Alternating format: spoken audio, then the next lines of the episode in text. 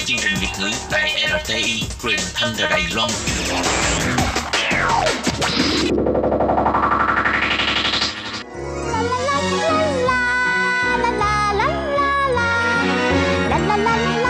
Cuối tuần rồi đi đâu chơi? Các bạn muốn biết chỗ nào vui, chỗ nào hay hay là những thông tin thú vị gì thì xin mời các bạn đón nghe chương mục Gặp, Gặp nhau cuối tuần.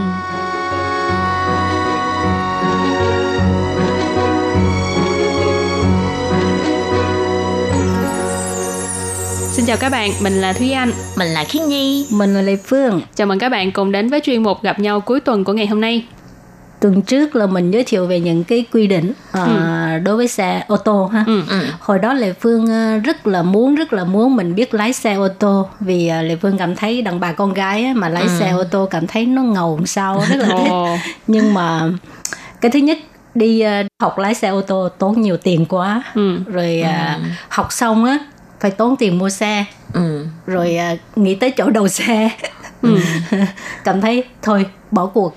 Thực ra nuôi một chiếc xe ô tô nó còn nhiều khi cảm thấy nó mắc hơn nuôi một con người nữa. Ừ. Tại vì cái tiền bảo hiểm của nó cũng rất là mắc nè, rồi xong cái uh... tiền bảo dưỡng xe nữa. Ừ, tiền bảo dưỡng ừ. xe, chưa kể là mình ngày thường phải thuê, nếu như nhà mình không có chỗ đậu xe mình phải ừ. thuê cái chỗ để mà đậu xe. Đó. Thì uh, hôm trước là Khiến Nhi nói chuyện với một người bạn mới mua xe thì ừ. bạn ấy kể là uh, bạn ấy phải bỏ bốn nghìn Đài tệ ra để thuê một cái chỗ đậu xe hàng tháng, ừ. mà đã thấy cái chỗ đậu xe đó không có gần nhà mà ừ. là phải uh, chạy xe máy đi đến cái chỗ đậu xe đó rồi sau đó mới đẩy xe đi, nghe rất là phiền phức. Tại vì uh, bạn ấy thì cũng ở chung cư mà mà đúng cái chỗ chung cư không có chỗ đậu xe nữa, cho nên nghe thấy là thấy đau khổ rồi. Mà sao? Ở khu vực nào mà phải mua chỗ gì mà xa nhà quá? Ở vậy? Khu mà thành phố Tân Bắc á, ở gần Bàn Chậu, nhưng mà tại vì do là cái khu đó là cái khu dân cư mà uh, cũng thuộc dạng uh, lâu năm rồi, gần ừ. đó thì có chợ nè, có rất là nhiều cái uh, các cửa hàng bán hàng, cho nên là không thể nào đậu xe ở gần trước cửa nhà được. Ừ. Ừ, cho nên là đành phải là đi tìm một cái chỗ thuê, mà đã thấy tại vì do ở đó rất là đông đúc, cho nên ừ. là muốn tìm một cái chỗ thuê cũng không có dễ dàng. Nên là bạn ấy nói là chỉ mỗi cái việc mà tìm chỗ đậu xe thôi là đã thấy mệt mỏi vì cái việc đó rồi. Ý, còn ở Việt Nam thì sao ta? Đậu ở đâu? Việt Nam mình thực ra cũng có người đậu ngoài đường, nhưng mà có điều là mọi người lại lo lắng là đậu ngoài đường có thể là xe mình sẽ bị uh, người ta vô tình đụng vô nè, hay là người ta sẽ lấy mất đồ ở trên xe nè. Ừ. Không thì là phải ở trong một cái bãi đậu xe nào đó, tức ừ. là một cái bãi đậu xe chung ấy. Thì ừ. đậu vô đó. Nhưng mà đa số những ai mà có xe rồi thì anh thấy là đều sẽ đậu xe trong nhà, Nái có chỗ nhà đậu xe luôn, luôn. Ừ. Nói chung là nhà là phải ở biệt thự người ta mới mua xe hơi ha. À, phải có cái tầng một để mà lái vô, cũng giống như Honda. ừ. Lệ Phương thấy nhà bạn Lệ Phương ở Việt Nam á, nhà ừ. có bốn chiếc Honda là cái đậu ra bốn chiếc ở trong nhà. ừ, ừ. Đúng rồi, ừ. thường ở Việt Nam là như vậy, giống nhà Thúy Anh cũng vậy. Mỗi lần mà cả gia đình nội ngoại mà tụ họp với nhau là cái nhà phải kiếm chỗ để mà nhét cái xe vô, giống như xếp cá mòi vậy, xe máy ừ. xếp lớp với nhau. Tại sao không đậu ngoài đường? Tại mọi người sợ mất xe, sợ mất xe. ừ. Tại Việt Nam nghe nói là uh, có những uh, anh đạo trích rất là hay, chỉ trong vòng mười giây thôi ừ. là có thể um, bẻ khóa và dẫn xe đi. ừ. Bởi vậy sống ở Đài Loan cảm thấy hạnh phúc ha. Xe ừ. mình cứ dục ở ngoài đường cũng không có sợ gì hết. ừ. Ừ. Cái này cũng là một cái um, văn hóa khác biệt ừ. tại Đài Loan. Lệ Phương ừ. nhớ có một lần um, người Việt Nam qua đây, cái anh đó đi công tác rồi thấy ừ. xe Honda, ủa sao nhiều quá vậy, rồi hỏi, nói với Lệ Phương, ý nếu mà ở đây mà em mà mở cái cái chỗ đầu xe chắc uh, kiếm được nhiều tiền lắm ha. ừ. Lệ Phương nói không, xe Honda thì cứ đậu vậy thôi à, ừ. đâu có cần chỗ đậu xe đâu. Nhưng mà phải ừ. tùy khu vực đó chị Lệ Phương. ừ. Ờ, ví dụ như là ở khu vực khi như là ở Đào Viên đúng không, mà mỗi lần đi đón xe là đi đón xe lửa mà, thì xung quanh đó cũng là những cái khu mua sắm rất là sầm uất, thì thường rất là khó kiếm chỗ để mà đậu xe, thì người ta sẽ có những cái bãi đậu xe cho mình gửi xe vào. ừ. Thì nếu như là mình để xe ở ngoài mình cũng sợ là xe bị uh, chính phủ người ta kéo đi mất á, thì như thế mình sẽ bị phạt tiền, là tại vì do mình đậu trái phép mà. ừ. Mình cũng không yên tâm. Nói chung là chủ yếu là lo bị phạt thôi, chứ không phải lo vấn đề bị mất. Nhưng xe. Nhưng mà quan trọng là mình phải đậu ở cái chỗ đúng quy định thì mình mới yên tâm, đúng không? Đúng rồi, tại vì uh... cho dù là không có đậu vô bãi đậu xe thì nó cũng phải đậu, đậu đúng ừ. những cái ô đậu xe của người ta. Nhưng ừ. mà khi những cái nơi mà người ta đi đi lại rất là nhiều á, thì người ta đậu xe đều là đậu rất kín hết rồi, mình không thể nào kiếm được cái chỗ đậu xe nữa, nên đành phải là bỏ tiền ra để tìm chỗ đậu xe thôi. Ừ.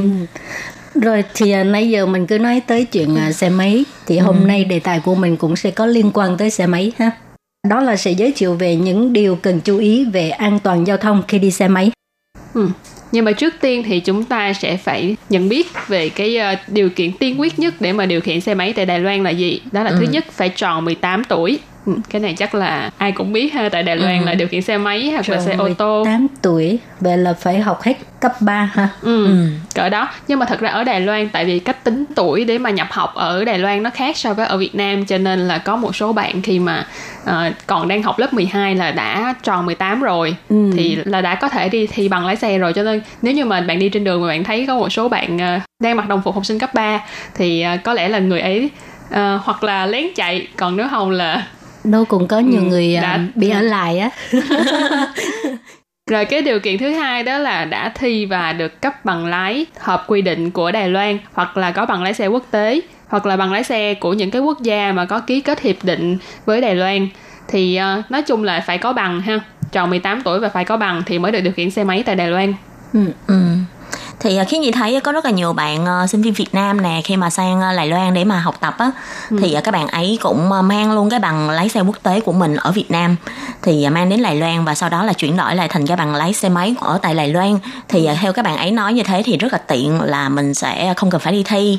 Nhưng mà thực ra thì Khiến Nhi thấy là việc đi thi bằng lái cũng không đến nỗi là khó khăn lắm, tại vì thực ra ở bây giờ ở Đài Loan thì chính phủ Đài Loan cũng cho dịch những cái luật mà về điều khiển xe máy, dịch sang bằng tiếng Việt để cho các bạn có thể xem và đọc hiểu khi mà đi thi ha. Ừ, thì cho nên nếu như mà ngoài cái việc mà các bạn có thể đổi bằng của Việt Nam thì các bạn cũng có thể là uh, tự đến Đài Loan và thi tại Đài Loan. Ừ.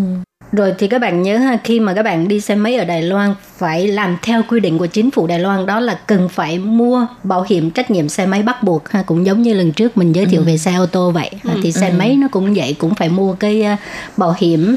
Rồi cũng không được điều khiển khi mà mình có một chút rượu bia ở trong người. Ừ. Và dĩ nhiên là cái sử dụng ma túy càng không được nữa ha, nó sẽ uh, nguy hiểm cho bản thân mà cũng nguy hiểm cho người khác nữa. Ừ. Và thêm một cái quy định mà Thúy Anh cảm thấy là cái này là cần phải lưu ý, tại vì ở Việt Nam hình như là nó sẽ lỏng hơn so với ở Đài Loan. Đó là tại Đài Loan hạn chế xe máy chỉ được chở theo một người. Và ừ. nếu như mà là dạng xe mà phân khối thấp ấy, chẳng hạn như xe năm mươi phân khối thì chỉ có thể chạy một mình thôi chứ không có được chở người. Nhưng mà hình như ở Việt Nam thì xe năm mươi phân khối vẫn có thể uh, chở, chở người, người đúng không? Ừ. Thành ra cái Việt này Nam là một cái cũng sự có thể khác biệt. Chở ba, chở bốn. Thật ra là theo quy định pháp luật của Việt Nam thì cũng không có được đâu, nhưng được. Mà ừ. nhưng mà có vì... thể chở theo con ừ. nhỏ. Ừ đúng rồi, có thể chở theo con nhỏ, nhưng mà ở Đài Loan thì nó sẽ quy định nghiêm ngặt hơn là chỉ được chở theo một người thôi. Không, nhưng mà ở Đài Loan cũng có những người cũng ừ. kèm theo đứa con của mình đó. Ừ. Thế như thấy ở Đài Loan có một cái uh, trường hợp là chở con mà không phải chở ở đằng sau mà là cho uh, con đứng ở phía trước, ở chỗ mà giữa người mẹ và tay lái. Đó là con nó lớn hơn rồi, còn ừ. còn nhỏ quá thì cho nó ngồi giữa. Ha. Ừ. Rồi nếu mà cảnh sát thấy được là sẽ kêu vô thôi, tắt vào lề đường và là... bắt đầu viết giấy phạt. Ừ, vậy là vẫn bị phạt ha. Ừ. Ừ. Thì đó là những cái điều mà các bạn cần phải chú ý trước khi mà uh, điều khiển xe máy tại Đài Loan ha. Ngoài ra thì trong lúc mà điều khiển xe máy á, các bạn còn phải uh, chú ý thêm nữa, đó là uh, người điều khiển xe máy và người được chở theo đều phải đội uh, mũ bảo hiểm. Cái này thì cũng giống như ở Việt Nam. Ngoài ra thì các bạn uh, lúc mà uh, điều khiển xe ở trên đường á, thì các bạn nhớ nha, xe máy là xe nhỏ cho nên là các bạn phải đi sát về phía bên tay phải, và đồng thời các bạn cũng phải tuân theo những cái biển báo hay là vạch chỉ dẫn ở trên đường. Với lại ở Đài Loan có một số đường rất là lớn thì có rất là nhiều làn xe, thì họ sẽ chia ra những cái làn xe mà dành cho xe máy và những cái làn xe mà dành riêng cho xe hơi. Ừ. Thì khi mà các bạn điều khiển xe là các bạn nhớ là không được đi vào những cái làn xe mà cấm xe máy. Ừ. Nếu như mà các bạn đi vào, ở ngoài bị phạt tiền ra thì còn sẽ rất là nguy hiểm, tại vì các xe lớn ở đằng sau mình mà người ta nhiều khi né không kịp mình thì có lẽ là cái người mà uh, chịu thiệt thòi lại là mình. Ừ. Với lại khi các bạn chạy Honda ha, chạy xe máy thì khi mà đèn đỏ dừng lại ha, cũng không ừ. được uh, khóa sổ chi, cũng không được uh, lướt điện thoại nha. Lệ ừ. Phương uh, thấy mấy lần rồi đó, lúc đợi đèn đỏ tự ừ. nhiên thấy cái anh cảnh sát đó ngoắt tay một cái, nhìn qua bên người bên cạnh tưởng đâu là bạn của anh cảnh sát, thì ra không phải, anh ấy đang coi cái di động, kêu vô ừ. để mà phạt tiền ha. Cho nên các bạn đừng có nói à, bây giờ là đèn đỏ có thể coi cái đó, không được ha, cũng sẽ bị phạt tiền đó. Ừ. Rồi uh, và đương nhiên cũng không được hút thuốc nữa nè. Nhưng mà Lệ Phương hay bắt gặp lắm, người ta ừ. vừa chạy vừa hút thuốc ha. Ừ, không chắc, hay chút nào. Chắc là những cái nơi mà uh, thuộc dạng cũng vắng vắng, tại vì không thì đường phố mà đông xe quá, nhiều khi hút thuốc mà cái gạt thuốc hay là uh, nó bay vào người khác, người ta cũng không có thích và có thể là người ta sẽ kiện. Vì ừ. đó cho nên cấm, nhưng mà vẫn có người uh, không làm theo quy định. Ừ. Những thành phần này là những thành phần chuẩn bị nhận giấy phạt đó. Và hồi nãy thì Khí Nhi cũng có nói một cái vấn đề đó là có chia rất là nhiều làn xe. Thì ở đây cũng xin chia sẻ với các bạn về cái cách mà nhìn màu làn xe ở Đài Loan ha. Nếu như mà bạn nhìn thấy vạch kẻ màu trắng á, thì cái vạch kẻ đó là dùng để phân chia các làn đường cùng một phía với nhau. Còn nếu như mà bạn nhìn thấy cái vạch kẻ là vạch màu vàng và hai vạch màu vàng nằm kế bên nhau thì cái đó là để phân cách hai làn đường uh, chạy ngược chiều với nhau. Và nhớ là nếu như mà bạn muốn quẹo đầu xe ấy, để mà đi cái hướng ngược lại thì các bạn phải chạy tới uh, cuối của cái vạch màu vàng để mà quẹo đầu xe, chứ các bạn không có được quẹo ngay giữa chừng. Tại vì ừ. bản thân Thúy Anh đã từng có một cái kinh nghiệm đó là bị phạt khi mà quẹo ngay cái giữa chừng của cái vạch màu vàng đó. Ừ. Thì phạt là khoảng sáu trăm đến tám trăm đài tệ thì phải. Ừ. Nói chung là vì một lần đó là uh, thấy là đường rất là vắng và nghĩ là tiện lợi, tại vì ừ. nhà ngay đối diện đường thôi, chỉ cần xẹt qua một cái là tới. Thế là ừ. chạy thẳng qua bên kia chứ không có vòng đầu xe lại. Cảnh sát đứng ngay bên đối diện đường và cảnh sát quắt vô. Cái còn hỏi cảnh sát là ủa chuyện gì? Anh cảnh sát nói em không biết là vạch màu vàng là em không được băng qua hả? Không biết thiệt, hay là, hay là giả vờ không biết. Mỗi lần như vậy giả bộ không biết nghe tiếng Hoa đi. Mình là người đàng hoàng, người có học không có làm cái chuyện vậy. Tại sao lại lại quẹo kiểu đó? Tại thật ra cái suy nghĩ cũng có lẽ là liên quan đến cái thói quen ở Việt Nam á. Việt Nam mình là ở cứ băng thẳng qua, nhiều khi mình cũng theo cái phản xạ là cứ cứ làm như thế và cứ băng thẳng qua luôn thôi, chứ không nghĩ là phải ra tới đầu đường. Nhiều khi đầu đường nó rất là xa. Ừ. Mà đã thấy nhiều khi đầu đường còn có nhiều cái hướng xe khác nhau nữa, mình cũng thấy ừ. sợ mà. Nhiều khi cứ cứ tiện thôi. Lúc nào cũng tiện. Ừ. Nhưng mà thật ra cái tiện này đó thì có lẽ là có bị phạt tiền đó nha. Nhưng mà đúng là tại vì lần đó thì anh bị tham một cái lợi ích nho nhỏ trước mắt, tức là tham nó gần thì cái băng qua luôn. Nhưng mà đúng là không nên làm chuyện xấu ha. Làm chuyện xấu một cái là gặp ngay cảnh sát liền. Mà tại vì lần đó là rất là gần nhà rồi, chỉ cần xẹt qua là tới thôi. Còn ừ. nếu như muốn chạy đến tận cùng của cái vạch màu vàng để mà quành đầu xe lại á, thì cái chỗ đó nó cũng hơi xa, giống Khí Nhi nói, nó chỗ đó nó hơi xa rồi, xong rồi nó là ngay cái ngã tư, thành ra cũng hơi sợ sợ, thành ra là mới ừ. mới xẹt ngang qua như vậy. Ai về đâu nộp ngay cái vé phạt sáu trăm đài tệ. Cho nên các bạn nhớ nha, nếu như nhìn thấy cái vạch màu vàng á thì tức là nó là ngăn cách giữa hai làn xe chạy trái chiều với nhau, thì uh, không có được vượt qua cái uh, lằn ranh đó. Nếu như các bạn muốn vòng đầu xe lại thì phải chạy hết cái vạch màu vàng rồi mới quành đầu xe lại. Còn uh, nếu như mà những cái làn xe mà giống như Khí Nhi nói là có phân chia làn xe dành cho xe máy và làn xe dành cho xe ô tô, thì các bạn nếu như đang, đang điều khiển xe máy thì các bạn đừng có chạy vào làn dành cho xe ô tô nha. Tại vì nếu như bị người ta chụp hình lại hoặc là bị cảnh sát bắt được thì cũng sẽ là bị phạt. Và cách nhận biết những cái làn xe mà cấm xe máy đó là ở trên cái làn xe đó lúc nào cũng sẽ có ghi cái dòng chữ là chiên xịn chi chơ, tức là cấm chạy xe máy. Ừ. Thì uh, cho dù các bạn không biết chữ đi nữa thì uh, các bạn cũng sẽ thấy được cái chữ màu vàng rất là to ở trên mặt đất. Thì cái nói đó chung, là làn cấm đó. Ừ, nói chung chị nhớ là mình xe máy chạy bên phải là đúng rồi. Ừ. Ừ. Và ngoài ra thì các bạn nhớ nha là xe máy không được chạy lên đường cao tốc nha. Chỉ có những cái xe máy mà có phân khối lớn là trên hai trăm năm mươi phân khối thì mới được phép chạy lên đường cao ừ. tốc. Còn ngoài ra thì đường cao tốc chỉ dành cho xe hơi hay là những cái loại xe lớn thôi. Ừ. Ở Khiến Nhi nhớ là năm ngoái có một cái tin là một bạn lao động di trú vô tình đạp xe đạp để mà lên đường cao tốc và cuối cùng bị phạt tiền. Nhưng mà ngoài xe đạp ra thì thật ra xe máy thường của mình mà lên đường cao tốc á, cũng sẽ bị phạt tiền. Với lại ở trên đường cao tốc mà xe hơi thì chạy rất là nhanh cho nên rất là nguy hiểm. Ừ. Nhưng mà bản thân kinh nghiệm Khiết Nhi thấy mỗi lần đi đến cái Châu Liễu Tao, tức là cái cái đường mà để mà lên đường cao tốc ấy, nhiều khi ừ. rất là loạn, không biết là đường nào là dành cho xe máy đi thẳng hay là vô tình đi nhầm đường là lên cao tốc luôn. Mà mỗi lần như vậy thì cảm thấy rất là lo. Thúy Anh cũng từng đi nhầm đường suýt chút nữa là lên cao tốc. À. Lúc đó là Thúy Anh với bạn Thúy Anh là hai đứa chở nhau đi ra ga xe lửa. Ừ. Là tại vì lúc đó không có rành đường ở Đài Bắc, mà lúc đó trời cũng tối nữa cho nên không có nhìn rõ được đường. Tại vì bạn Thúy Anh là phải ra ga xe lửa để mà ngồi uh, tàu điện ngầm đi ra sân bay mà ừ. ngồi chuyến sớm nhất, cho nên lúc đó trời vẫn còn tối tối chứ chưa có sáng hẳn. Ừ. Rồi xong rồi lúc mà chuẩn bị uh, rẽ vào cái con đường để mà chạy ra ga xe lửa dành cho ừ. xe máy á, thì hai đứa không biết nhìn đường, nhìn bản đồ Google Maps làm sao, cái chạy xẹt qua cái đường dành cho xe xe, xe hơi, hơi để mà lên đường cao tốc. Cái xong chạy một lúc rồi nha, tức là đang vòng cua cái cảm thấy ủa sao cái con đường này nó kỳ kỳ, hình như là nó giống như một cái đại lộ vậy. Rồi xong rồi cái um, tất cả các bạn chỉ dẫn đều là dành cho xe ô tô hết, mà xung quanh cũng không có một chiếc xe máy nào luôn. mà lúc ừ. đó trời tối cái bắt đầu thấy hoảng loạn, cái hai đứa may mà vẫn còn trong cái chỗ vòng cái còn vòng xoay á, cháu Liễu Tao mà chưa ừ, kịp lên chưa kịp lên tới còn có thể tóc, xuống được còn thấy hai đứa lẹ lẹ lùi xe lại lùi xe lại hai đứa ngồi trên xe máy lùi từ từ từ từ để mà lùi về cái chỗ mà ngã rẽ ừ. để mà quay trở về với cái đường xe máy, chứ không là hai đứa nói với nhau sáng mai thế nào cũng có tin tức nói là hai đứa sinh viên Việt Nam ừ, lên báo rồi. Ờ, nếu mà thật sự mà đi kiểu đó ha, rồi không có đường lui cũng khổ ha. Ừ. Ừ. Lúc đó là chắc phải dừng xe tấp bên đường rồi kêu cảnh sát tới. Ừ. Thành ra các mình. Trường hợp mà hồi nãy Khí Nhi chia sẻ nói là các bạn lao động di trú mà chạy xe mà lỡ chạy lên cao tốc á, là lúc đó là cũng có người báo án tới cảnh ừ. sát, rồi xong rồi là cảnh sát lên cao tốc để mà tìm cái lao động di trú đó, rồi xong ừ. rồi dẫn người đó xuống. Ừ. Nói chung là cần phải hộ tống để mà đi xuống. Hộ tống đi xuống chứ không thì vẫn phạt. Ừ, vẫn phạt, hình như là phạt tới sáu nghìn Đài tệ đó. Ừ. Cho nên là các bạn nhớ nha, nhớ đừng có lên nhầm, lên nhầm là uh, sẽ bị phạt tiền rất là nhiều đó nha.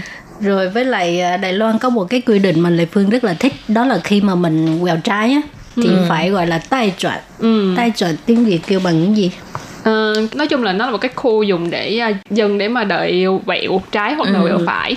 À, tức là uh, mình muốn quẹo trái thì mình phải đi thẳng qua cái đường đó rồi mình ừ. lại đứng đợi. Đợi đèn đỏ rồi lại quẹo ừ. trái. Hoặc đôi lúc mà mình muốn quay lại là thành mình phải đợi hai lần ừ. hai lần cái đèn đỏ kiểu đó. Như vậy mà có lẽ là cái tai nạn giao thông nó ít xảy ra là vậy ha.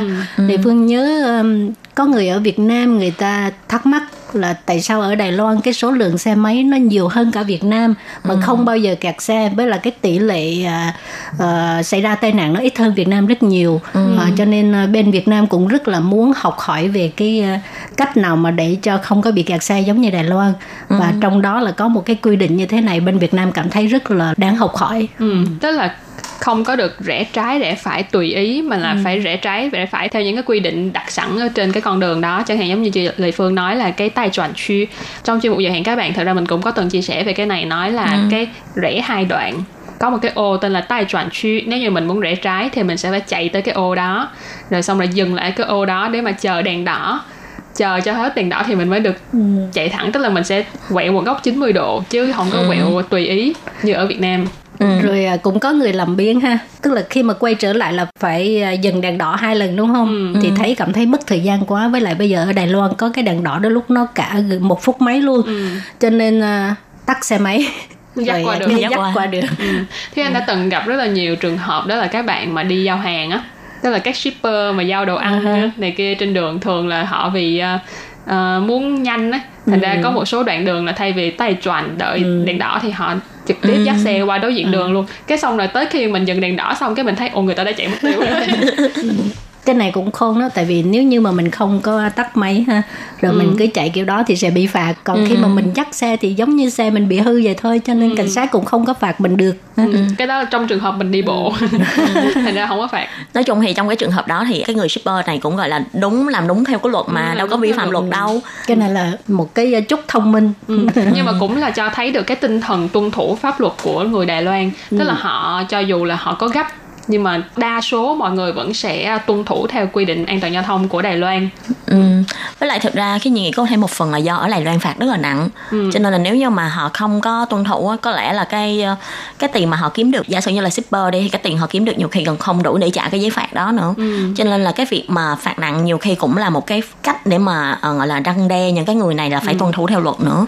Nhưng mà ngoại trừ những cái việc tuân thủ này ra thì Thúy Anh thấy là ở Đài Loan cũng có thêm một cái nữa, đó là nếu như mà họ uh, thường xuyên sử dụng cái tuyến đường đó và họ cảm thấy là trên cái tuyến đường đó có những cái biển báo, biển chỉ dẫn hoặc là những cái vạch nó không có hợp lý thì ừ. họ cũng sẽ uh, uh, lên tiếng, tức là lên tiếng với uh, cơ quan chức năng của địa phương hoặc là lên ừ. tiếng với chính quyền, hoặc là thậm chí là họ sẽ tổ chức thành một nhóm nào đó để mà lên tiếng kháng nghị, yêu ừ. cầu sửa đổi cái uh, những cái vạch chỉ đường hoặc là những cái uh, khung để mà chờ đèn đỏ đó. Ừ. Ừ. Thành ra thì anh cảm thấy là không chỉ là tuân thủ luật giao thông đâu, nếu như mà họ cảm thấy là bất bình họ ừ. cũng sẽ lên tiếng. Ừ. Nhưng mà đến cuối cùng nếu như mà được phép sửa đổi thì dĩ nhiên họ cũng sẽ tuân theo những cái gì mà họ đã yêu cầu sửa đổi. Ừ. Rồi với lại khi mà mình quẹo phải á, mà cái cái băng qua đường á, nếu mà có người đi bộ là mình phải nhường nha, phải đợi người ta đi xong rồi mình mới được uh, quẹo phải, không thôi cảnh sát mà đứng đó cái là, là uh, ừ. cái bị phạt. Mà đôi ừ. lúc um, có một việc rất là xui, có một người á, tại vì khi mà cái người đi bộ người ta thấy uh, cái người đang chạy ông đa ừ. định quẹo phải thì người ta nhường. thì cái người Honda thấy người ta người đi bộ nhường thì cứ cứ quẹo phải thôi, rốt cuộc cái anh cảnh sát đứng ở trước và tội phạm. Thì lúc đó mấy người nói giận là có cái người đó là kêu bằng công an chìm á, muốn phạt cho nên giả bộ nhường. Cho nên các bạn nhớ ha, nếu như mà người ta nhường á thì mình cứ nhường lại đi, mời ừ. đi trước, mời đi trước ha. Ừ. Nói chung là rất là lịch sự ha. Vậy đằng sau cái sự lịch sự này thì cũng có sự quản lý của luật nữa. Nhưng mà Khí Nhi thấy có một cái thói quen nữa, đó là việc mà à, rẽ phải. Tại vì như ở Việt Nam hay là ở Sài Gòn á, thì có nhiều con đường là mình có thể trực tiếp rẽ phải khi mà đèn đỏ, chứ không phải là dừng lại. Nhưng mà ở Đài Loan thì à, nếu như mà các bạn muốn rẽ phải, Ờ, trừ khi là có đèn tín hiệu chỉ về phía bên tay phải thì các bạn mới được phép rẽ phải thôi, ừ. chứ không thì tới đèn đỏ các bạn vẫn phải dừng lại, uh-huh. chứ không được quẹo. Có lần Lệ Phương tại vì thấy không có uh, xe nhiều cho ừ. nên Lệ Phương quẹo trái, uh-huh. đèn xanh mà quẹo trái thực ra uh, cái này cũng bị phạt đó, ừ. tức có là phải đợi cái tín hiệu đó mới mới được. Ừ. À, lúc đó Lệ Phương uh, bị cảnh sát uh, kêu vô, tấp vô lề đường nói ủa đèn xanh mà tại sao quẹo trái. Lệ Phương nói ủa đèn xanh mà tại sao tôi không đi được. Còn nói ngon lành là cảnh sát nói đúng ra là không được, phải đợi cái cái tín hiệu à. cái cái cái quẹo trái mới được. Nhưng mà ông nói thôi lần này không có phạt, nhớ nha lần sau không được như vậy nha. Đúng là vô vi ha. Thì đúng rồi, Thúy Anh cũng bị một lần giống y như chị Lệ Phương luôn. Tức là ừ. cái con đường đó là cái đèn tín hiệu của nó là nó có ba mũi tên khác nhau, ừ. cái là mũi tên đi thẳng, cái mũi tên quẹo phải, cái mũi tên quẹo trái, ừ. thì lúc đó nó chỉ sáng lên cái đèn màu xanh để đi thẳng thôi. Nhưng mà ừ. tại vì nó không có nhìn rõ được cái mũi tên đi thẳng, ừ. mà nó chỉ thấy một cái đèn màu xanh, cái mình tưởng đâu là được phép đi, cái ai về đâu là tới khi bị quắt vô, cũng là bị bắt vô. Cái xong rồi cảnh sát mới nói là em không thấy là nó có cái đèn màu xanh rẽ trái hả, bây giờ nó mới bật lên nè, mà bây giờ em đã ở đây rồi. Thành ra là lúc đó cảnh sát không có vui gì cho Thúy Anh, ừ. lúc đó là cảnh sát nói là phạt phạt ngay tại chỗ luôn. Wow. Ừ, thành ra là cái uh, giấy phạt này là được một cái bài học về cái chuyện là phải nhìn đèn, mà đừng nghĩ là đỏ vàng xanh thôi, mà nó phải có đèn xanh mà còn có trái phải và thẳng nữa. Ừ. Ừ. Nói chung á, Khí Nhi nghĩ là luật giao thông của Đài Loan và Việt Nam cũng sẽ có sự khác biệt. Thì các bạn nhớ là khi các bạn chạy xe thì là phải biết luật của bản địa nha, chứ đừng có dùng luật của Việt Nam để mà chạy xe ở Đài Loan, thế nào cũng sẽ bị phạt đó nha. Ừ. Ừ. Rồi thì à, nãy giờ mình nói cũng khá nhiều quy định ha, hy vọng là các bạn nhớ nha. Còn bây giờ mình sẽ giới thiệu về những điều cần chú ý khi mình đậu xe máy nha. Ồ, ừ. đậu xe máy cũng có điều cần chú ý nữa nha. Cái không này là, là đậu. Cái này sẽ bị phạt tiền nữa nha. À, Lệ Phương bị phạt nhiều lần lắm á. Kinh nghiệm đầy mình đúng không? Tại vì đôi lúc công việc gấp mà mà cứ ừ. kiếm hoài không có chỗ đậu xe thì cứ đậu đại cho rồi để mà giải quyết công việc trước. Ừ. Đành oh. phải cho người ta phạt thôi. Ai. Thì anh cũng bị như vậy. Lúc đó là đi làm thời sinh viên á, đi làm ừ. một cái khu phải nói là khá là sầm uất, rất là ừ. đông đúc, nó là khu trung tâm của thành phố luôn. Rồi xong rồi lúc đó chạy xe máy đi làm, cái kiếm hoài không có được cái chỗ để mà đậu xe, tại vì giờ ăn trưa của người ta mà, thành ra rất là nhiều người tập trung ở khu đó. Rồi kiếm vòng vòng mấy chỗ luôn cũng không chỗ đậu xe. Mà giờ đi làm á, là mười hai giờ ba mươi, mà lúc đó mười hai giờ hai mươi lăm mà mình vẫn chưa kiếm được chỗ đậu xe. Mà chạy lên trên tầng chỗ mà đi làm á, là chạy mười một tầng, thành ra rất là lâu. Cho nên sợ quá, sợ trễ giờ làm, lẹ lẹ tấp vô đậu đại kế Kệ bên hả? Một cái ô. ừ. Cho nên tới khi mà tan ca về á, cái thấy trên xe mình được dán một cái tem trên đó ghi sáu trăm tệ. Được ghi cái tờ giấy phạt cũng đỡ ha. ừ. Không thấy ừ. xa luôn. ừ, Sợ nhất là bị kéo dưới đi đường á. Ở dưới ừ. đường là ghi cái gì đó, cái đó là ừ. ờ, cái lần của Khí Nhi là vậy đó. Khí Nhi là hay đi đón các loại tàu xe mà, ví dụ như là tàu cao tốc hay là tàu lửa này, ừ. thì xung quanh những cái trạm xe đó thông thường là rất là khó kiếm chỗ đậu xe. Tại vì tất cả mọi người đều đi đón xe, mọi người sẽ đậu xe tạm ở trước cái ga đó. ừ. Thì những cái ô đậu xe thông thường đều thấy đầy xe hết. Và lần đó là Khí Nhi phải kiếm hết hai mươi lăm phút vẫn không kiếm được chỗ đậu xe, vòng tới vòng lui cũng không kiếm được. Và lúc đó là nghĩ là mình đã bị lỡ hai chuyến xe rồi, mà bây giờ mình còn tìm tiếp nữa là thế nào mình cũng lại bị lỡ xe tiếp. Thế là vội quá, cũng giống như Thúy Anh đó, là cứ nghĩ thôi đậu đại. Ừ, đậu một cái chỗ nào đó vắng vắng, đậu trên lề đường hay nhìn cũng đỡ đỡ chứ không đến nỗi đâu. Đến lúc buổi tối đi về, ủa xe mình đâu, xe mình đâu, ủa mình đậu sai chỗ hả, ủa hay là mình đi tìm nhầm chỗ. Nên cuối cùng mới phát hiện ra ở dưới đất nó cái dòng chữ là nhớ đi đến chỗ này để lấy xe nha. Lúc đó là trời muốn khóc dễ sợ, vừa phải tốn tiền taxi để mà đi đến đó nha, tại vì nó rất là xa. Và hai nữa là vừa phải đóng phạt, mà hình như nghe nói là nếu như mà để qua ngày á là còn ừ. bị phạt thêm cái tiền mà bãi đậu xe qua nữa. Đêm. Ừ. Có một lần Thúy Anh ở Cao Hùng cũng như vậy. Thúy Anh lúc đó là đi với bạn ha. Ở Cao Hùng là có xe máy, nhưng mà hai đứa muốn đi Đài Nam chơi, cái xong rồi chạy xe ra ga xe lửa Cao Hùng. kiếm hoài cũng không có chỗ để mà đậu xe. Cái xong rồi hai đứa tới cuối cùng, vì kịp giờ xe lửa cho nên đã đậu đại ở trên lề đường. Các bạn nào mà từng tới Đài Loan hay là các bạn đang sống ở Đài Loan, các bạn cũng biết là uh, kiến trúc của Đài Loan nó là cái kiểu chỉ lộ, tức là cái tầng ừ. hai của tòa nhà nó sẽ thụt ra bên ngoài hơn so với tầng một. Thành ra ở dưới tầng một á, trên lề đường nó có cái uh, một cái khoảng trống. Cái xong rồi Thúy Anh với bạn Thúy Anh liều đậu xe vô đó. ừ. Mà tại lúc đó kế bên cũng có một số người khác đang đậu xe. ừ. Cái xong mà hai đứa đậu ở đó, cái cứ chạy vô ga xe lửa, đi xe lửa đi Đài Nam. Đi Đài Nam đi trong ngày về thôi. Cái xong mà tối rồi về tới cũng quay lại cái chỗ để mà đậu xe của mình. Cái thấy ừ. ủa cũng có một số người đậu xe nhưng mà sao không thấy xe mình đâu. Tìm hoài nghĩ ủa có khi nào mình nhớ nhầm không, phải chỗ này ở ừ. chỗ khác. Cái điểm kiểm gì kì... luôn. Ừ. Cái xong rồi tới cuối cùng bạn Thúy Anh mới la lên: "Ê, cái số xe của mình dưới đất nè."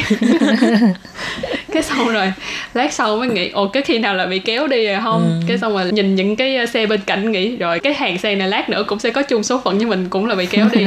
Nhưng mà hai đứa vẫn là phải đi xe taxi để mà tới cái bãi giữ xe. ừ. Ừ. Xin chuột xe về. ừ. Lúc đó tám trăm tệ, ừ. xót lắm luôn. ừ. Rồi các bạn nhớ à, cần chú ý khi đậu xe máy ha, tức là đừng có đậu cái chỗ mà có vạch kẻ màu đỏ ha, ừ. cái đó là cấm. Còn màu vàng á mình có thể à, đậu tạm thời nhưng mà ừ. chỉ được à, ba phút thôi. Ừ. Còn vạch màu trắng thì cho phép đậu ha, nhưng mình cũng nhớ là nên đậu sát sát vô một chút chứ đừng có à, ảnh hưởng đến giao thông của người ta. Rồi cái thứ hai đó là nếu như mà bạn đậu xe ở một số những cái khu vực mà có thu phí thì khi mà bạn nhận được cái biên lai thu tiền thì bạn nhớ là phải mang đi đóng phí.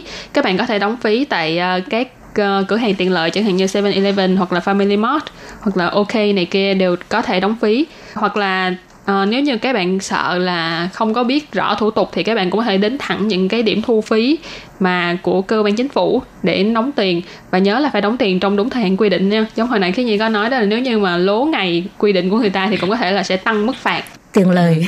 ừ. Và ngoài ra nữa thì các bạn nhớ nha, có một số chỗ là các bạn tuyệt đối không được đậu xe vô nha. Ví dụ ừ. như là cái ô đậu của uh, xe bus nè, tại vì xe bus cũng thường xuyên vào trạm thì các bạn đừng có đậu vào cái ô đậu của xe bus, như thế là các bạn sẽ cản trở không cho xe bus vào. Và thứ hai nữa là các bạn không được đậu xe vào những cái nơi mà uh, cách gần cây trụ cứu hỏa nha, nhớ là không được trong phạm vi năm mét nha. Và ngoài ra các bạn cũng không được đậu ở những cái lối ra của xe cứu hỏa nữa, tại vì đỡ như mà có những cái sự cố nào xảy ra mà các bạn như vậy là cản trở người ta đi cứu người thì các bạn cũng sẽ bị phạt rất là nặng. Với lại các bạn khi mà đậu xe thì các bạn cũng phải nhìn trước nhìn sau nha, coi có gần những cái giao lộ hay không. Thì nhớ là cái phạm vi các bạn đậu xe là không được cách gần giao lộ trong phạm vi là mười mét. Ừ, với lại khi mà các bạn thấy cái phần đường nó có vạch kẻ hình lưới với là cái hình xương cá chữ V, giống như lần trước cái phần giới thiệu quy định về ô tô cũng có nói ha, không được đậu ừ. thì xe Honda cũng không được đậu chỗ đó. Mà Lê Phương thấy dễ nhận biết nhất thì các bạn ở bên này người ta chỗ nào đậu được là vẽ hình cái chữ nhật, ừ. cái màu trắng thì đó là dành cho ừ. xe Honda. Nhưng mà nếu như có một cái cái ghế ngồi xe lăn á, có cái ừ. hình đó thì không được đậu. ừ. Nếu như mình là người bình thường ha, cái đó là dễ nhận biết nhất. ừ.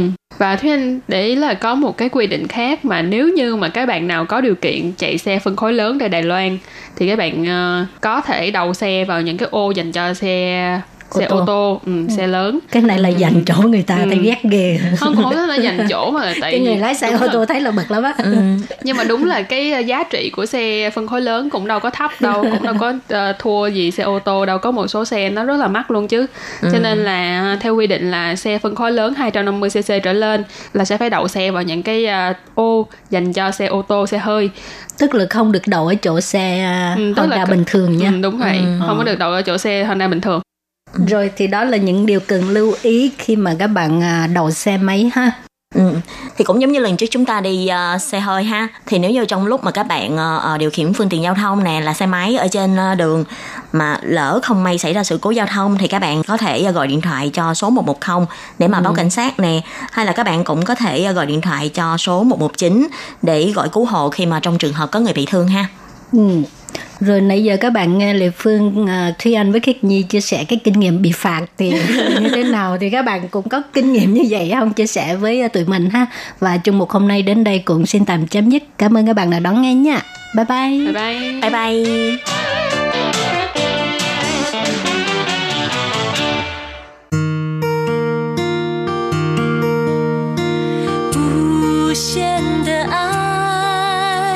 向全世界传开恒的关怀，来自台湾之音 R T I。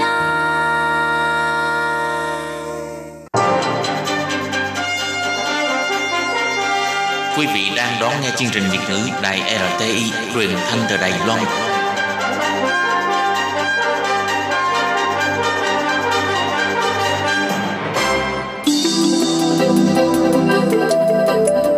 Chào mừng quý vị đến với chuyên mục Theo dòng thời sự do Minh Hà thực hiện. Chuyên mục này sẽ giới thiệu những đề tài thú vị cùng những dòng thời sự và sự kiện nổi bật đang diễn ra tại Đài Loan.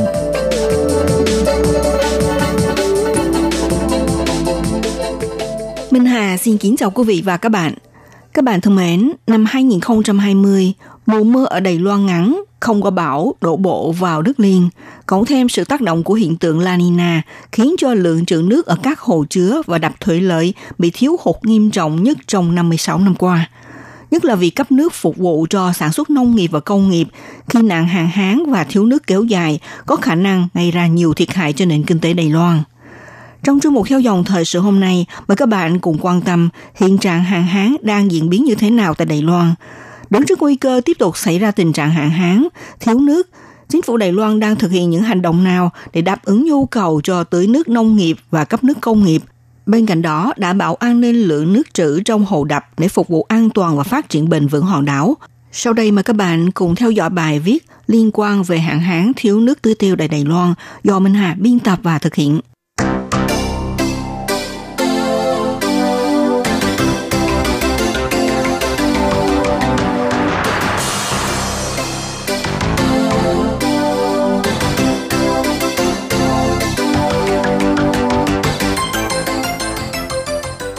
Các bạn thân mến, hiện nay khi một số nơi trên thế giới đang chìm ngập trong lũ lụt triền miên thì ở một số nơi khác lại hứng chịu những đợt hạn hán khốc liệt kéo dài. Hạn hán là nguy cơ làm cạn kiệt nguồn nước sinh hoạt và tưới tiêu, gây ảnh hưởng nghiêm trọng đến nền nông nghiệp của nhiều nước. Hậu quả là sản lượng và nguồn cung cấp lương thực bị đe dọa, một lượng lớn dân số trên trái đất đang và sẽ chịu cảnh đói khát. Phải nói rằng hạn hán là một mối đe dọa, nó có thể tác động đến môi trường như hủy hoại các loài thực vật, các loài động vật, làm giảm chất lượng không khí, nước, làm cháy rừng, xói lở đất vân vân.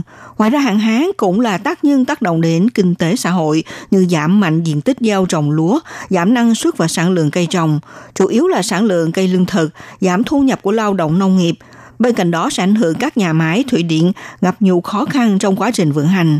Mà nguy cơ thiếu nước không chỉ đe dọa đến phục vụ sản xuất nông nghiệp và sinh hoạt, mà cũng tác động đến quá trình phát triển công nghiệp. Chẳng hạn như nói về ngành công nghiệp Đài Loan hiện nay, trong đó đặc biệt phải nói đến là ngành công nghiệp sản xuất chip điện tử hùng mạnh nhất thế giới tại hòn đảo. Được biết, nhà sản xuất chất bán dẫn Đài Loan Taiwan Semiconductor, nhà máy sản xuất chip hàng đầu thế giới, đã phải đi mua từng xe tải nước cho các xưởng đúc như là một bài test áp lực để chuẩn bị cho các đơn hàng trong tương lai.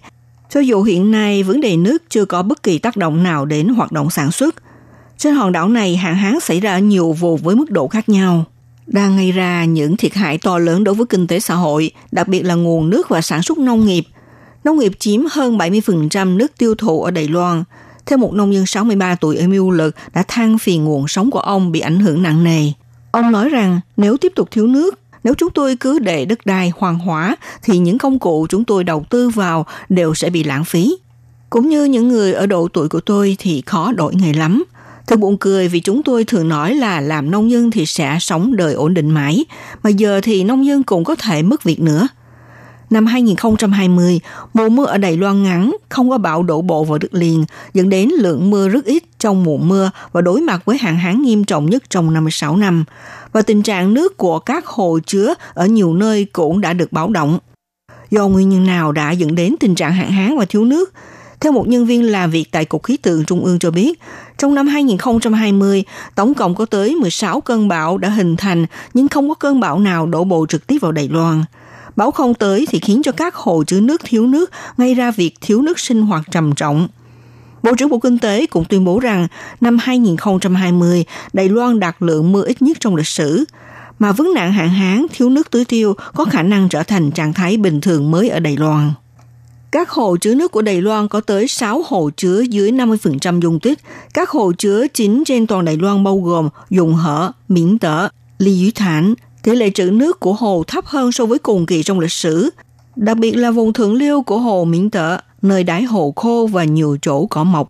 Tệ hại hơn nữa là vào năm hai nghìn không trăm hai mươi mốt, nhiều hồ chứa đã gióng hồi chuông báo động khi mực nước xuống thấp đến gần như chờ đáy. Điển hình là hồ chứa Sử Mệnh ở Bắc Bộ Đài Loan đã giảm thấp một lượng nước đáng kể. Còn tình hình trữ nước ở khu vực Trung Bộ không mấy lạc quan. Các khu vực như Tương Trút phải thực hiện giảm áp cấp nước cả ngày. Lượng nước dự trữ ở hai hồ chứa Bảo Sơn và Bảo Sơn hai Tân Trúc chưa tới hai mươi phần trăm. E rằng sẽ ảnh hưởng lịch sản xuất của ngành bán dẫn do khu công nghiệp Tân Trúc thiếu nước. Hiện Sở Thủy lợi đã huy động đào viên hỗ trợ Tân Trúc hai trăm lẻ năm nghìn khối nước mỗi ngày. Thực tế, ngành bán dẫn nằm ở khu vực Tân Trúc đang vô cùng lo ngại. Vấn đề thiếu nước này sẽ ảnh hưởng lịch xuất hàng. Tuy nhiên, Bộ trưởng Bộ Kinh tế Vương Mỹ Hoa nhấn mạnh chắc chắn đảm bảo cung ứng nước đầy đủ cho các ngành công nghệ. Trong khi đó, ở huyện Miêu Lực, Đài Trung, chiều ngày hai mươi tư tháng ba, Bộ Kinh tế đã chính thức thông báo bắt đầu từ ngày sáu tháng tư trên hai địa bàn này sẽ thực thi phiên điều tiết nước theo lịch cấp nước năm ngày và cắt nước hai ngày bởi hai vùng này đã bật đèn báo động đỏ. Ngoài ra, mực nước tại đập nước Hồ Nhật Nguyệt, huyện Nam Đầu, một thắng cảnh nổi tiếng đã xuống còn bốn mươi phần trăm, khiến ba phần tư bến tàu phải thay đổi hành trình ra vào bến trước lo ngại mực nước quá thấp khiến tàu mắc cạn. Còn tại Vịnh Nguyệt Nha thì nước đã cạn tới đáy. Ngày hai mươi tư tháng ba, Ban Quản lý Khu phong cảnh Hồ Nhật Nguyệt tuyên bố phải tạm đóng cửa hai bến tàu bởi hồ nước tự nhiên này phải đương đầu với hạn hán nghiêm trọng nhất trong hai mươi năm nay. Mực nước liên tục giảm thấp đang ở mức báo động do lượng mưa thiếu hụt. Ngoài ra, hồ chứa Tăng Văn ở huyện Gia Nghĩa khi chụp từ trên cao cũng đang cạn trơ đáy. Một số hồ khác như hồ Nhân Nghĩa thuộc thành phố Gia Nghĩa xuất hiện cảnh nứt nẻ trên diện rộng vì cạn nước. Không phải chỉ ở vùng Tây Bộ bị thiếu nước, trên hồ Gia Minh ở Đài Đông được vinh danh là giọt nước mắt của thiên thần do hạn hán kéo dài và không có mưa, khiến diện tích hồ nước càng ngày càng bị thu hẹp. Lượng nước sạch trong ngôi nhà nghỉ chỉ đủ dùng trong một tháng. Hiện trạng thiếu nước ở Nam Bộ cũng càng ngày càng nghiêm trọng hơn. Tại Cao Hùng đã tới mức báo động vàng cường giảm áp. Chính quyền địa phương hy vọng có thể duy trì một mực nước tiêu dùng lâu hơn nữa mới có thể ứng phó được với tình trạng khô hạn một khi tiếp tục không có mưa. Đồng thời cũng kêu gọi người dân tiết kiệm nước cùng chung tay vượt qua đợt hạn hán năm nay. Ngoài ra, vì thiếu nước đã khiến hàng nghìn hộ dân tại các phường như Cát Tường, Cát Hòa thuộc thị trấn Mỹ Nông, thành phố Cao Hùng bị thiếu nước sinh hoạt, giếng nước khô cạn do nhiều ngày không mưa, mạch nước ngầm bị khu vực Kỳ Sơn bơm hút với lượng lớn, làm người dân phải đi ngảnh nước hàng ngày, buộc phải tắm và đi vệ sinh bên ngoài, nên dấy lên làn sóng phẫn nộ. Theo phía công ty cấp nước thì sẽ mau chóng đào giếng mới tại Mỹ Nông để cung cấp cho người dân địa phương.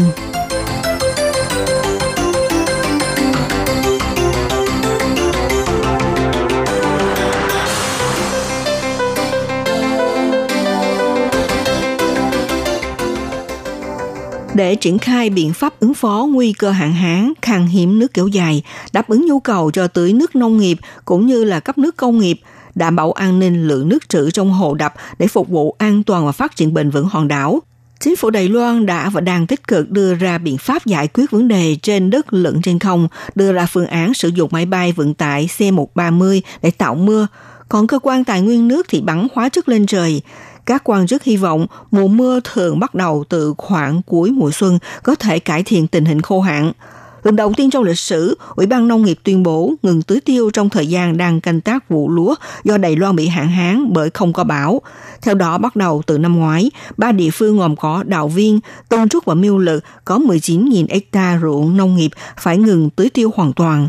Trong đó có khoảng mười ba nghìn hectare là trồng lúa nước, vì vậy tuyên bố mỗi hectare sẽ được hỗ trợ mười bốn nghìn đài tệ. Và chính sách hỗ trợ này sẽ liên tục trong vòng mười ngày kể từ ngày mười bảy tháng mười năm hai nghìn không trăm hai mươi. Nông dân có thể đem theo giấy tờ tùy thân và các giấy tờ chứng nhận bản thân thực tế có tham gia canh tác trồng trọt tới các trạm công tác thủy lợi để đăng ký làm thủ tục. Đứng trước nguồn nước gặp nhiều thách thức và nguy cơ mất an toàn trong cấp nước, Bộ Kinh tế Đài Loan đã lên kế hoạch chi khẩn một trăm sáu mươi tỷ đài tệ để đảm bảo an ninh nguồn nước, cải thiện hạ tầng cấp nước trong bối cảnh hạn hán và biến đổi khí hậu đe dọa. Nguồn kinh phí này tương đương với năm phẩy sáu mươi lăm tỷ đô la Mỹ. Trả lời phỏng vấn trên đài phát thanh vào ngày mười sáu tháng ba, ông Vương Nghệ Phong, Phó Tổng Giám đốc Sở Thủy lợi cho biết, Đề án này có tham vọng cải thiện khả năng lưu trữ và bảo tồn nguồn nước hàng năm của Đài Loan lên một tỷ mét khối vào năm hai không ba mốt. Theo ông Phong thì hàng năm, trung bình Đài Loan có lượng mưa khoảng hai nghìn năm trăm mi-li-mét, tương ứng với khoảng tám mươi đến chín mươi tỷ mét khối, trong đó có khoảng năm mươi tỷ mét khối đổ trực tiếp ra đại dương. Mùa mưa chính ở Đài Loan thường bắt đầu từ tháng năm đến tháng sáu và đôi khi có thể xuất hiện dông lốc dịp mùa hè, gây vỡ hồ đập dự trữ nước, có thể dẫn đến khủng hoảng nước. Theo ông Phong thì nguồn ngân sách một trăm sáu mươi tỷ đài tệ này sẽ được chi trong vào một thập kỷ tới để tăng dung tích các hồ chứa, bằng cách là nạo vét và loại bỏ trầm tích, thay thế hệ thống đường ống bị rò rỉ và xây dựng mới các hồ chứa nhân tạo, nhà máy tái chế nước, cơ sở khử muối và ao giếng vân vân. Cụ thể là sẽ có mười một nhà máy tái chế nước dự kiến sẽ hoàn thành vào năm hai không hai sáu nhằm tăng nguồn cung cấp nước hàng ngày của lãnh thổ thêm ba trăm ba mươi nghìn mét khối. Ngoài ra, các nhà máy khử muối cũng được lên kế hoạch xây dựng ở Đài Nam, Cao Hùng và Tân Trúc. Hiện khu vực miền Nam và miền Trung Đài Loan đang bước vào giai đoạn cao điểm hạn hán nghiêm trọng. Trước đó, Tổng thống Thanh Văn đã quan ngại về tình hình thiếu nước ngày càng diễn biến nghiêm trọng trên lãnh thổ. Bà lên tiếng trên Facebook cá nhân yêu cầu người dân hãy tiết kiệm nước khi hòn đảo này đang phải đối mặt với tình trạng hạn hán tồi tệ nhất trong lịch sử. Theo Tổng thống Thanh Văn, Đài Loan đã không trải qua một cơn bão nào trong năm hai không hai không và đang đối mặt với tình trạng thiếu nước nghiêm trọng nhất trong năm mươi sáu năm qua do các cơn bão thường tạo ra lượng mưa lớn. Tổng thống cũng tiết lộ, chính phủ cũng đã thành lập một trung tâm ứng phó khẩn cấp để đối phó với hạn hán và sẽ thực hiện các bước nhằm đảm bảo nguồn cung cấp nước ổn định cho các ngành công nghiệp và sinh hoạt của người dân. Các báo cáo tổng hợp từ địa phương vào tháng ba cho biết, hòn đảo đã cảnh báo tình trạng khan hiếm nguồn nước và huy động mọi nguồn nước dự phòng trong tình huống khẩn cấp vì dự đoán mùa khô năm nay sẽ kéo dài đến tháng năm. Ngoài ra, cũng có Ủy viên lập pháp đề xuất việc xây dựng chiến lược sử dụng nguồn tài nguyên nước hợp lý. Theo Ủy viên lập pháp thuộc Đảng Dân Chúng cho rằng, chính phủ phải giải quyết tận gốc vấn đề thiếu nước. Ngoài việc xem xét việc phân phối nguồn nước, cũng nên điều chỉnh giá nước sao cho hợp lý. Vào năm năm trước, thành phố Đài Bắc đã điều chỉnh tăng giá nước. Những hộ sử dụng dưới hai mươi mét khối nước vượt tính giá năm đài tệ cho một mét khối như cũ. Đối với những hộ còn lại thì điều chỉnh tăng giá gần ba mươi phần trăm, trong khi đó giá nước tại các huyện thị khác do công ty nước máy Đài Loan quản lý đã gần ba mươi năm không tăng. Vì vậy, Ủy viên lập pháp cho rằng nên tăng giá nước đối với những hộ sử dụng trên năm mươi mét khối nước. Nhìn chung, mặc dù hạn hán là một hiện tượng khắc nghiệt của thiên nhiên, nhưng chính phủ vẫn có thể giảm nhẹ những thiệt hại do hạn hán gây ra thông qua việc phòng chống hạn hán một cách có hiệu quả. Chẳng hạn, cần phải sử dụng hợp lý tài nguyên nước trong sản xuất cũng như trong sinh hoạt. Trong sản xuất, nhất là sản xuất nông nghiệp, tiết kiệm nước cần được thực hiện về cả ba phương diện.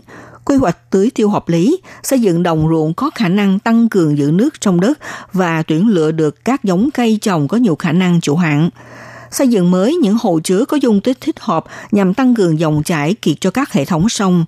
Xây dựng mới và nâng cấp các công trình tưới tiêu, giành thế chủ động tưới tiêu trên phần lớn diện tích canh tác nông nghiệp, khuyến khích các kỹ thuật và công nghệ thúc đẩy việc dùng nước tiết kiệm, sử dụng tuần hoàn, tái sử dụng. Ngoài ra, một giải pháp phòng chống hạn khác có hiệu quả trồng rừng và bảo vệ rừng, bảo vệ môi trường, phát triển rừng, bảo vệ rừng đầu nguồn vân vân là những giải pháp cần ưu tiên trong thực hiện. Phải gắn kết chặt chẽ việc phát triển kinh tế xã hội với đảm bảo an ninh về nước, đồng bộ với phát triển nguồn nước, xây dựng chính sách quy định thứ tự ưu tiên, chia sẻ nguồn nước theo đối tượng sử dụng nhằm bảo đảm lợi ích chung theo mức độ hạn hán thiếu nước. Nói tóm lại, hạn hán cần được xem là một thảm họa thiên nhiên để có ứng xử và đối phó đúng, và càng đặt lại khẩn thiết vấn đề quy hoạch rừng và hồ chứa, cũng như phải trả lại sự sống cho các dòng sông. Trong điều kiện biến đổi khí hậu ngày nay, chống lại hạn hán phải được nhìn nhận một cách quan trọng hơn, nghiêm trọng hơn mới có thể đưa ra được các giải pháp lâu dài. Các bạn thân mến, chuyên mục theo dòng thời sự hôm nay tìm hiểu về hiện trạng hạn hán diễn biến như thế nào tại Đài Loan cùng với giải pháp nào để ứng phó. Đến đây cũng xin được tạm dừng. Minh Hà xin kính chào tạm các bạn và sẽ hẹn gặp lại các bạn cũng trên làn sóng này vào buổi phát kỳ sau.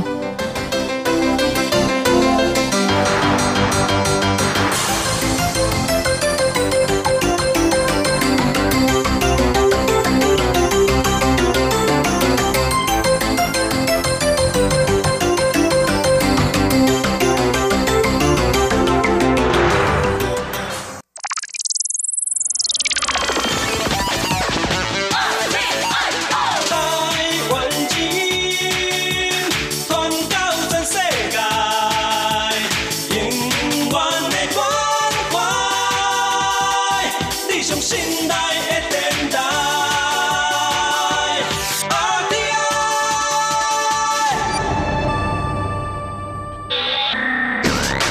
i. Quý vị đang đón nghe chương trình Việt ngữ tại rờ tê i truyền thanh từ Đài Loan.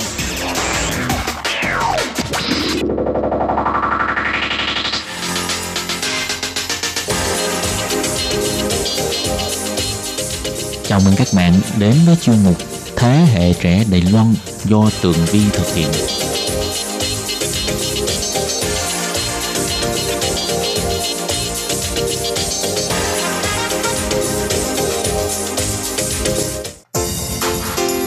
Hello, Tường Vi xin chào quý vị và các bạn. Chào mừng trở lại với chuyên mục Thế hệ trẻ Đài Loan vào thứ Bảy hàng tuần. Thưa các bạn, tuần trước thì chuyên mục đã có sự góp mặt của cô gái con lai giữa người Việt và người Đài, Bonnie Bảo, là sinh viên năm thứ tư, khoa chính trị, trường Đại học Quốc gia Đài Loan. Bảo đã đến với chuyên mục để chia sẻ với chúng ta về cuộc sống của em trong môi trường đại học tại Đài Loan. Vì trước đây thì Bảo sinh sống ở Việt Nam và Bảo có thể nói tiếng Việt rất là rành, bởi vì ở nhà thì toàn là nói tiếng Việt với lại mẹ và bà ngoại. Trường hợp của Bonnie Bảo thì rất là đặc biệt. Em là con lai Việt Đài. Tuy em được sinh ra ở Đài Loan nhưng lại sinh sống và lớn lên ở Việt Nam, ở Sài Gòn. Một điều đặc biệt nữa là em học ở Việt Nam nhưng lại tiếp thu nền giáo dục hoàn toàn một trăm phần trăm của Đài Loan. Chính vì thế trong cô gái này có rất là nhiều điều thú vị và đặc biệt phải không nào? Bây giờ thì xin mời các bạn đến với phần hai của chuyên mục để Bonnie Bảo tiếp tục và chia sẻ với chúng ta về hoạt động công tác xã hội chuyên phục vụ cho con em thế hệ thứ hai di dân mới tại Đài Loan, FoodEast do Bảo và một số các bạn học ở trong trường cùng sáng lập nha.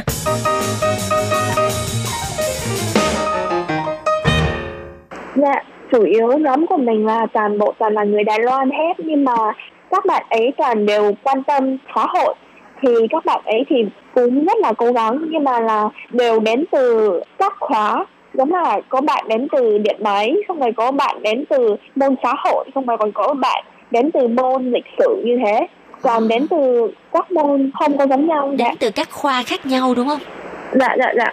À, đúng. Vậy làm sao mà em có thể tụ họp mọi người lại và gia nhập cái nhóm FoodEast này? À, tại vì em vừa nãy cũng có nói là tại vì bây giờ người thanh niên mình thì rất hy vọng là giúp cho xã hội này càng ngày càng tốt lên, thì mấy các bạn này cũng hy vọng làm như thế, cũng, à. cũng hy vọng giúp cho xã hội này. Dạ. À, có nghĩa là các em là những người thanh niên trẻ à, năng động và có cùng chung một cái chí hướng, cho nên là đã hội tụ lại với nhau và thành lập cái group uh, food này để mà à, tổ chức những cái hoạt động à, văn hóa một phần nào đó để góp phần cải thiện cái quan điểm hoặc là cái cách nhìn của người Đài Loan dạ, đối với văn dạ, hóa Đông Nam Á, nhất là văn hóa Việt dạ, Nam hả? Và cũng dạ, là đúng. Tạo điều kiện để cho ừ. các à, anh chị em di dân mới và con em của di dân mới à, có được một cái môi trường, có được một cái kênh giao lưu để mà mình cùng à, xây dựng cái văn hóa mẹ đẻ của mình trên đất Đài dạ. Loan này ngày một vững mạnh đúng không? Dạ đúng. Thì nói đúng quá rồi. Dạ đúng rồi. À, và thật sự là khi mà nghe em chia sẻ những cái việc làm mà em đã bỏ ra công sức để mà à, làm đến những cái tổ chức này hoặc là những cái hoạt động mà vừa qua, thì thực sự là không những chị mà những người thính giả nghe chuyên mục ngày hôm nay chắc chắn là sẽ rất là cảm động. Và em có chia sẻ những cái việc làm này cho mẹ của em ở Việt Nam biết không? Dạ, nhưng mà mẹ em thì nghĩ tại vì chuyện uh, việc này là rất là là hơi khó, nhưng mà là cũng vẫn là cảm động lắm, tại vì um, mẹ em cũng cảm thấy em cũng rất thích văn hóa Việt Nam, xong rồi cũng hy vọng xã hội này càng ngày càng tốt. Nhưng mà tại vì mẹ em thì nghĩ con làm nhiều việc như thế nhưng mà con có lấy đến tiền được không, hay là mai mốt cũng không biết uh, có được làm tiếp không, như thế à, thì mẹ thì rất là lo lắng như thế thôi. À, à, dạ. Nhưng mà phần lớn ừ. là mẹ đều rất là ủng hộ đúng không? Dạ, mẹ vẫn là rất là ủng hộ. Dạ. À, à. Thế ba của em thì sao? Ba em cũng ủng hộ thôi nhưng mà không có nói gì. Dạ. À, thế thì mình trở lại với câu chuyện gia đình của em ha. Gia đình em dạ. là một gia đình à, coi như là đa văn hóa nè. Ba em là người Đài Loan, mẹ em là người Việt Nam, và em có một cái Ờ, khác biệt với một số các bạn con lai, Việt Đài là em sống ở Việt Nam từ nhỏ và yeah. em có cái cơ hội được sống chung và tiếp xúc rất là gần gũi với văn hóa Việt Nam từ hồi thuở thuở bé. Vậy thì có khi nào em cảm thấy mình hơi xa lạ với văn hóa Đài Loan không? Tại vì cái trường hợp của em là ngược lại, với những bạn ở Đài Loan thì sẽ khó có cơ hội để mà tiếp cận với văn hóa ở Việt Nam. Còn em thì ở Việt Nam thì cái cơ hội mà tiếp cận với văn hóa Đài Loan nó cũng ít hơn. Vậy thì em có cái cảm giác là mình cần nhiều thời gian hơn để mà mình đi tìm tòi khám phá lại văn hóa của bên ba không, là văn hóa Đài Loan không? Dạ, ừ, em nghĩ cái vấn đề này là là rất là khó, tại vì em cảm thấy là không chỉ có Việt Nam thôi, là là văn hóa Đài Loan hoặc là văn hóa Việt Nam cũng là đối xử với em và là đều là như vậy, là tại vì em là học ở trường của Đài Loan, nhưng mà thật sự ra em sống ở Việt Nam, nhưng mà em về Đài Loan xong rồi, nhưng mà em vẫn cảm thấy à, tại vì Việt Nam là quê hương của mình từ nhỏ đến lớn, xong rồi như thế có hai quốc tịch như thế thì em nghĩ là thật sự ra là văn hóa của hai bên em đều thích lắm, nhưng mà có lúc thì em thì muốn hỏi tự mình là à, mình là người Đài Loan hay là mình là người Việt Nam, cái vấn đề này đến bây giờ em cũng không phải biết lắm, là tại vì em cũng không không nói rõ được là à, à, à. thật sự là như thế là à, vậy thì khi mà em vừa mới về Đài Loan nè đi học á, thì có những cái gì mà em cảm thấy là ô oh, thì ra Đài Loan là như vậy mà tại sao từ nhỏ lớn mình không biết? Em suy nghĩ xíu là... Chẳng hạn như là một số những cái truyền thống về à, ăn Tết đi ha, Tết cổ truyền đi ha, thì à, hồi nhỏ em có thường về Đài Loan ăn Tết không nè? Hồi nhỏ thì ừ, tại vì bố em là yêu cầu nhà mình là phải về Đài Loan ăn Tết, thì nhà em ăn Tết ở Đài Loan, nhưng mà thật sự ra là à, em nghĩ đúng là với cái nấu của Đài Loan á thì rất là khác biệt ở với cả Việt Nam, không có giống nhau vậy. À, vậy vậy em đi vào những cái miếu đó thì em không biết cúng bái như sao hả? Ừ, đúng đúng.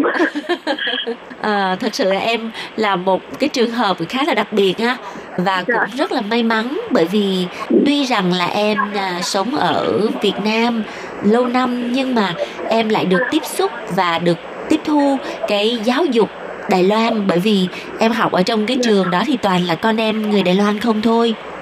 Dạ, nhưng mà bạn em cũng có nhiều người rồi cũng là giống em đó, là uh, bố là người Đài Loan, xong rồi mẹ là người Việt, dạ. À. Như thế cũng có cũng rất là nhiều bạn là làm như thế. À, à.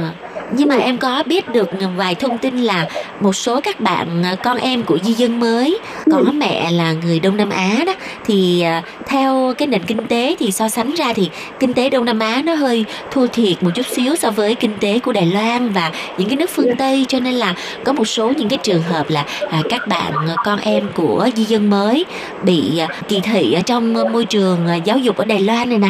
Em có dạ. nghe về những cái thông tin đó hay không?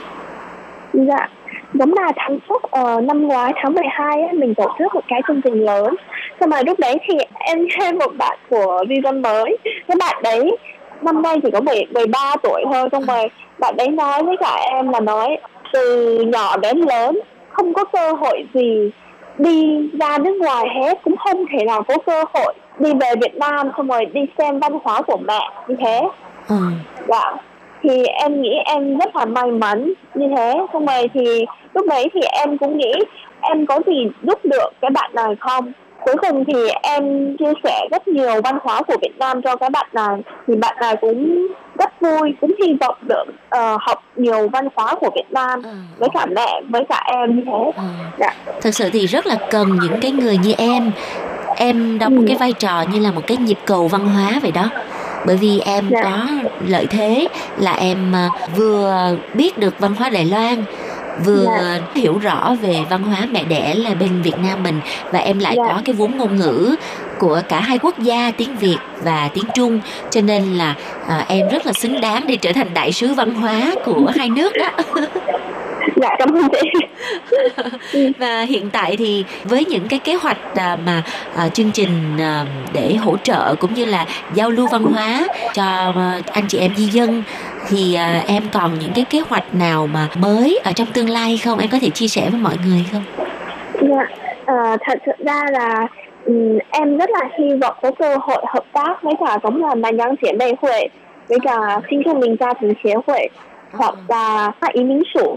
Tại vì tháng trước em tổ chức chương trình đó, thì tìm các bạn người Việt đó, mẹ là người Việt hoặc là bố là người Việt rất là khó đi tìm một người di dân mới đi tham gia chương trình của mình. Tại vì thật sự ra là em cũng không có tham gia đúng là với cái chương trình của di dân mới đúng là của bố mẹ như thế. Em không có biết nhiều bạn như thế cả.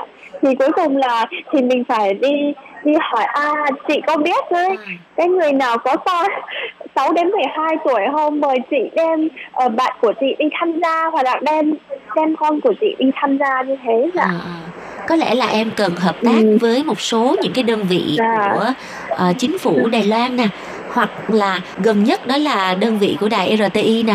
Sau này khi mà dạ. em có những cái hoạt động như vậy thì có thể là gửi cái kế hoạch của Điều. em sớm một chút đến dạ. cho Ban Việt ngữ, thì Ban Việt ngữ có thể là chia sẻ ở trên dạ. cái trang web của Ban Việt ngữ cũng như là cái trang Facebook của Ban Việt ngữ, thì có lẽ là sẽ kêu gọi được nhiều hơn nữa các gia đình di dân mới đó, họ sẽ đến tham gia. Vậy thì dạ. trong tương lai á, sắp tới thì Bảo có những cái hoạt động hay là những cái chương trình gì mà tổ chức để mà phục vụ cho di dân mới không? Dạ, vừa nãy chị cũng nói là à, em được hợp tác với cái đơn vị này, tại vì với cái đơn vị này thì có rất nhiều di dân mới được tham gia chương trình của mình. Thì em cũng hy vọng tổ chức một đến hai cái chương trình, tổ chức ở khoảng thứ bảy chủ nhật. Xong rồi hy vọng di dân mới à, đem con con của di dân mới như thế đến tham gia chương trình của mình. Xong rồi đến tháng ba thì mình hy vọng là có cơ hội là đi lên cái mục tiêu hiện tại cho nhóm của mình với cả cho vấn đề bây giờ mình đang quan tâm á, càng nhiều người giống là người Đài Loan hoặc là di dân mới hoặc là ai đều biết được.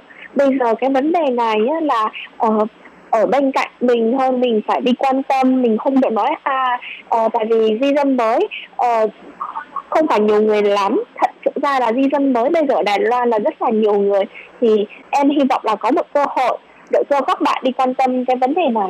Dạ. À, à, và hy vọng rằng là cái kế hoạch của em là chắc chắn là sẽ rất là thành công và đài rờ tê i coi như là ủng hộ hết mình luôn ha. Chắc chắn là sẽ đưa thông tin đến cho nhiều di dân mới hơn để mọi người cùng tham gia. Yeah. Rất là cảm ơn chị. À, à, vậy thì trong cái quá trình mà em thực hiện những cái chương trình này á, thì em có gặp những cái khó khăn gì không? Thật sự là rất là khó khăn là tại vì em không biết nhiều đơn vị của di dân mới đấy. À. Thì khoảng biết mấy bạn thôi, khoảng mười bạn thôi. Nhưng mà thật sự ra là em phải tìm hiểu nhiều bạn nữa. Ở trong nhóm mình á là một người lãnh đạo. Thì à. lãnh đạo thì rất là khó. Ừ. Em phải kế hoạch rất nhiều chương trình, xong rồi có cái gì em phải để ý, xong rồi còn phải kế kế hoạch các bạn phải làm gì nữa, à, đó, thì rất là khó. À, có nghĩa đó. là em em cảm thấy rất là mệt. Cái, cái công việc mà quản lý ừ. cái nhóm á, để mà ừ. thực hiện chương trình này nọ thì thật sự là tốn khá là nhiều thời gian. Và bởi vì em cũng đang là sinh viên, em còn phải dạ. học tập rồi làm bài tập này nọ nữa, thì thời gian của em không đủ đúng không? Dạ đúng rồi, tại vì em còn có uh, một công việc là đi thực tập. Dạ, thì như thế là có ba việc à. Thì rất là mệt. À, em có nghĩ là ừ. mình sẽ tập hợp thêm một số các thành viên để vào nhóm để có đủ gọi là nhân lực để mình tiếp tục uh, thực hiện cái chương trình có ý nghĩa như vậy hay không? Thật sự ra là em rất hy vọng, nhưng mà em cũng không biết đi đâu, đi đâu được, đi tìm được là quan tâm. Thì các bạn, theo như Bảo chia sẻ thì những hoạt động giao lưu văn hóa dành cho con em di dân mới tại Đài Loan do nhóm FoodEast thực hiện thì Bảo cũng gặp khá là nhiều những trở ngại. Tuy nhiên với sự quyết tâm của Bảo thì kế hoạch này chắc chắn sẽ ngày càng thành công. Và chuyên mục Thế hệ trẻ Đài Loan do thời lượng phát sóng có hạn nên mời mọi người tiếp tục theo dõi phần ba của chuyên mục vào thứ Bảy tuần sau nha. Bây giờ thì xin chào tạm biệt và hẹn gặp lại. Bye bye!